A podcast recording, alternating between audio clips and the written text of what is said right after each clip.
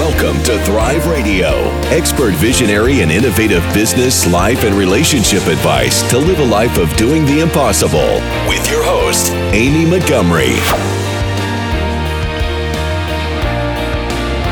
Welcome to Thrive Radio. I'm your host, Amy Montgomery, entrepreneur and digital marketing agency owner. Today, my guest is Sarah Hodges. She is a president and founder of Hodges Coaching. She's a certified coach, speaker, and creator of the A Plus Method, the stress matrix, and the conversation algorithms.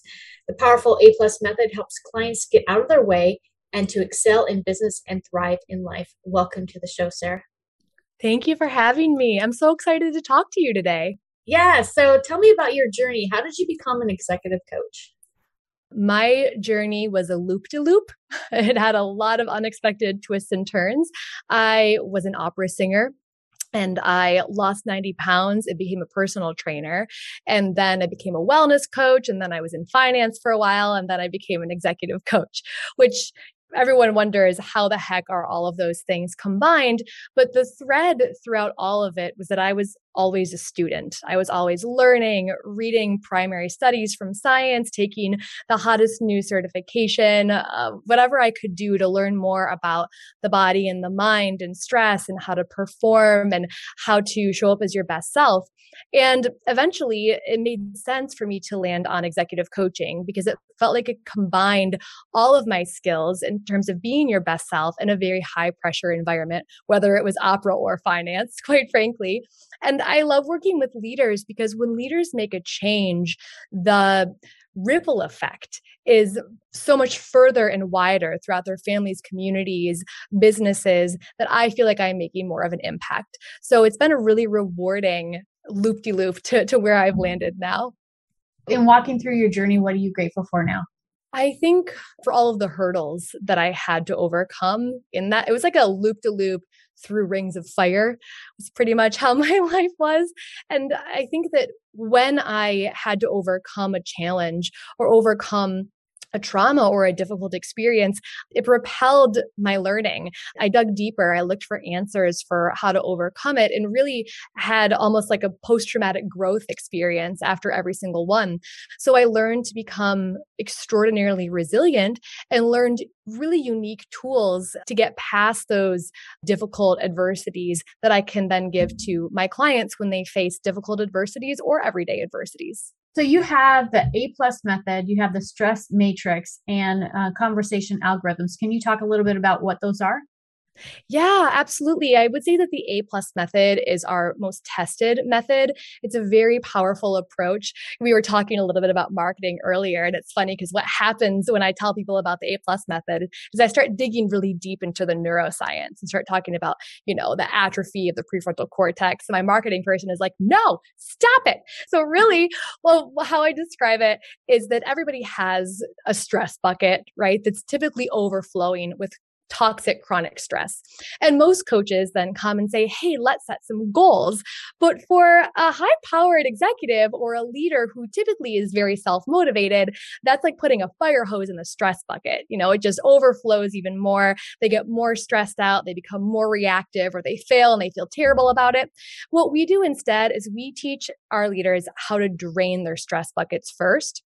And then we teach them a new way to approach goals that is sustainable and not stress inducing. So what ends up happening is they actually meet their goals or what I call aims much faster because they're not tripping themselves up before they even get started. That process of draining it helps them get out of their own way before they start on their journey and end up getting in their own way later.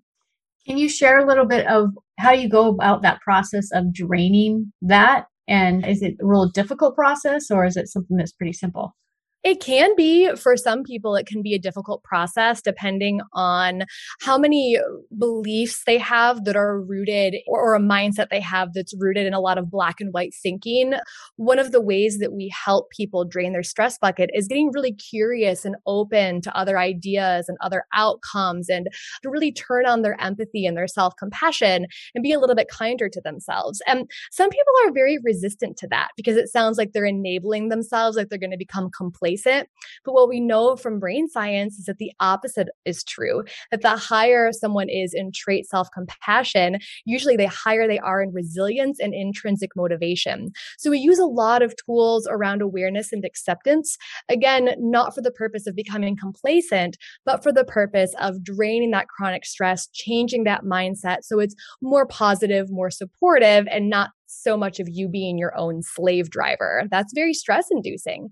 And then we teach people how to take on new goals without being their own slave driver. So it's more intrinsic. Well, that's really interesting. Why is it important for people to deal with personal stress and how does it affect a, a team? You know, it's funny. So let's bring in, I know you asked about the conversation algorithms as well. So when someone's not dealing with their personal stress, they end up being fairly myopic, you know, kind of close minded, um, focused on exactly the outcome that they want, that they think is going to bring them relief, or they're completely scattered. They tend to be very reactive. They have a hard time seeing people through the lens of empathy and understanding where they're coming from. So through the uh, A plus method and conversation algorithms, when we teach people how to drain their own stress bucket and we teach them self compassion and how to self soothe, then we want to teach them how to provide that space for others that are around them. Because most of the people who are working with them on their team have their own overflowing stress buckets. So if you can first self regulate and then create the framework in a conversation that helps the other person that you're speaking with feel psychologically safe and open and receptive to the conversation as opposed to their defense mechanisms flying off the handle, that's going to help everybody have more uh, solutions oriented productive conversations, and is going to support the entire team to thrive.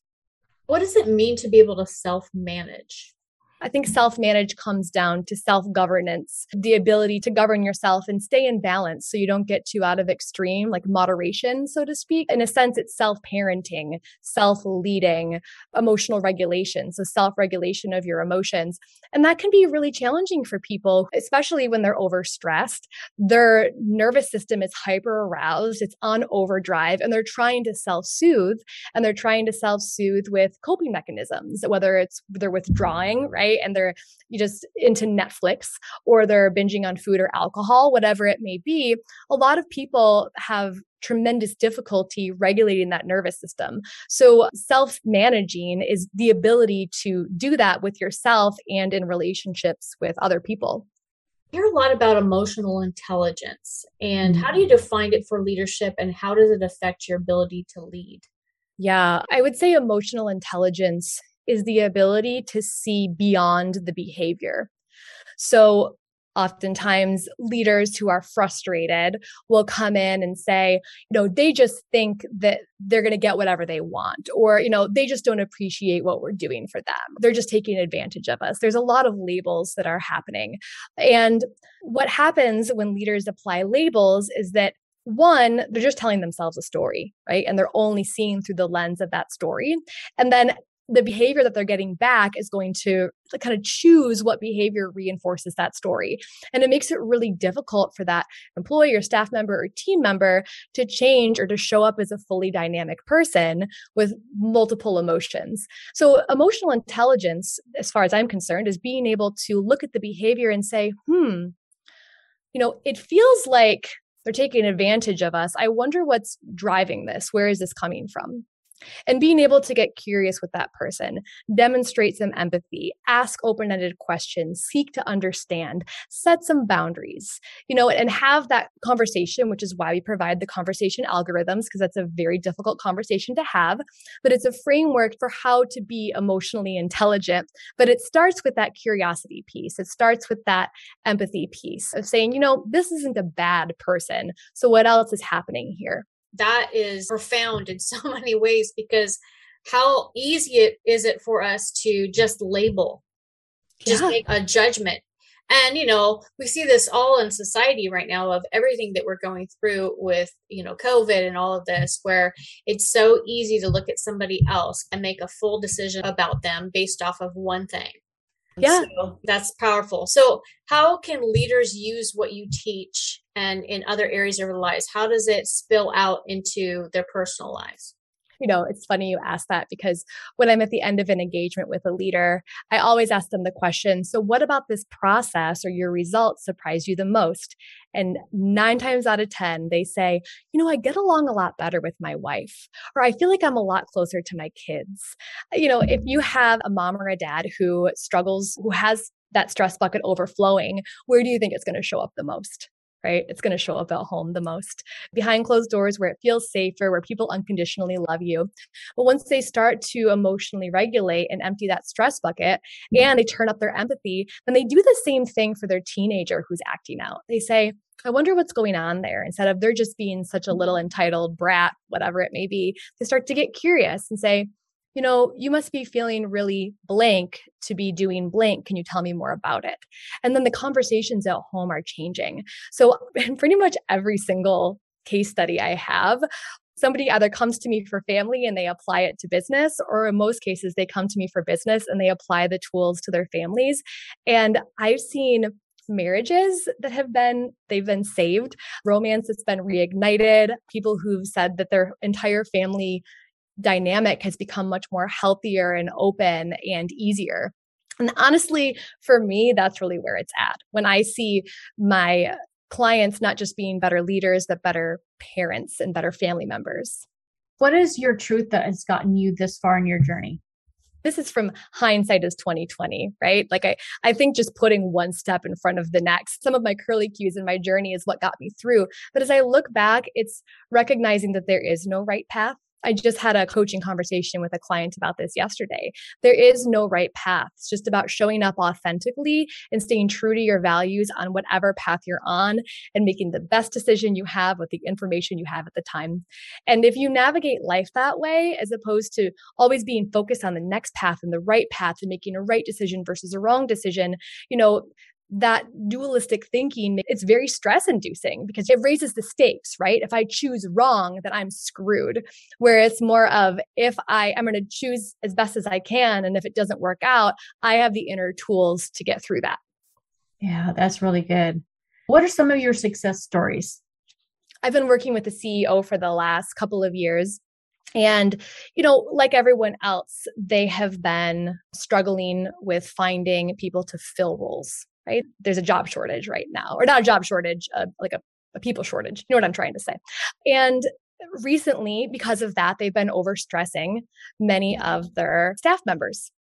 I'm choosing my words carefully to keep it very confidential because I'm always big on confidentiality with my clients. But so they're overstressing their staff members and they recently had several people leave for, you know, mental health reasons, like the job was too stressful. And at first there was some frustration so we use a plus method to self-soothe right with this executive.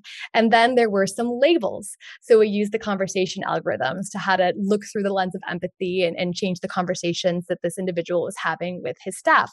But then when we use the stress matrix that's when it became really powerful. Because i say that stress lives on three different levels. It lives on the individual level right? So those individuals who left were too stressed out and it's on the relationship level right? So typically, if there's not enough communication or kind of mm-hmm. toxic communication or not enough trust, that's going to add stress on that layer. And there's also systemic stress. Something about the system for this, because all the people who left in the same position, like in different areas, something about that position was too stress inducing. And this particular individual kind of kept wanting to say, but we do this to support them, we do that to support them. And I say, but something about the system is causing too much stress. And so, very recently, he was able to then zoom out and look at the system as opposed to the individuals who were struggling and as opposed to the relationship he had with them. And they are now in the process of making some systemic changes in that organization and improve areas of relationship support and give them more help to support themselves you know individually with stress so that they know how to manage it better. So they're dealing with it on all levels which is ultimately helping the entire organization rise and be more sustainable with fewer people you know which is going to make it more agile in the future. Now to me that is an incredible success story because you have the evolution and the growth of the leader and you have the evolution and growth of the relationships and how they're looking at each other and an improvement in culture and you have an evolution of the system so it's more supportive of the humans who work for it That's really great. I think that that's so important because when you're in the middle of it, it's almost impossible to look objectively because of yeah. the relationships that you have, right? And Absolutely. and to your point, I think that that's a, a powerful thing that you're doing as far as the systems goes and looking at the processes and changing those things versus say, oh well, that person can't handle it, or it's you know, it's just so much more productive in getting the results that you want. Absolutely. And, it, yeah. and you're right, it is hard to be in the middle of it. And honestly, that's why I'm a coach because I have the clarity of distance, right? Any coach mm-hmm. does. We have the clarity of distance. We can see the broad picture, which is very difficult for leaders when they're in the middle of it. It's nearly impossible. And I think that's the power of coaching is having that like brain or those eyeballs outside of your organization who can look in and say, wait a second. Yeah, definitely. Doesn't matter what you're doing. If you're in it, it's almost impossible to see the big picture. So, if you're able to give yourself one piece of advice when you first started out, what would it be? Oh, man. I would say to slow down there's jokes about Sarah speed, right? Because I I just love to consume information and make decisions and and do what I'm going to do very quickly. And that was a large source of my chronic stress, the feeling like I had to figure everything out.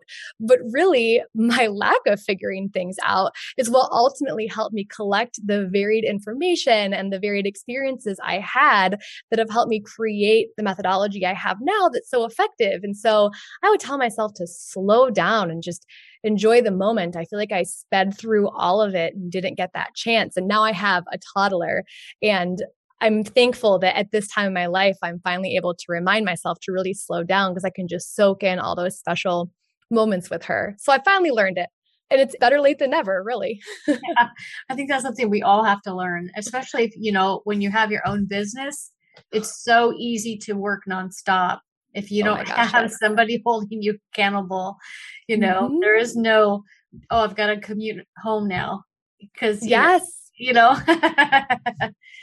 Yeah. so if somebody is listening and they want to uh, work with you i do mm-hmm. want to mention your website hodgescoaching.com what's the best way for them to contact you they can shoot me a message on LinkedIn. They can easily find me, Sarah Hodges. I think it's LinkedIn slash in slash Sarah A. Hodges. Make sure the A is in there. And there's an H at the end of my name.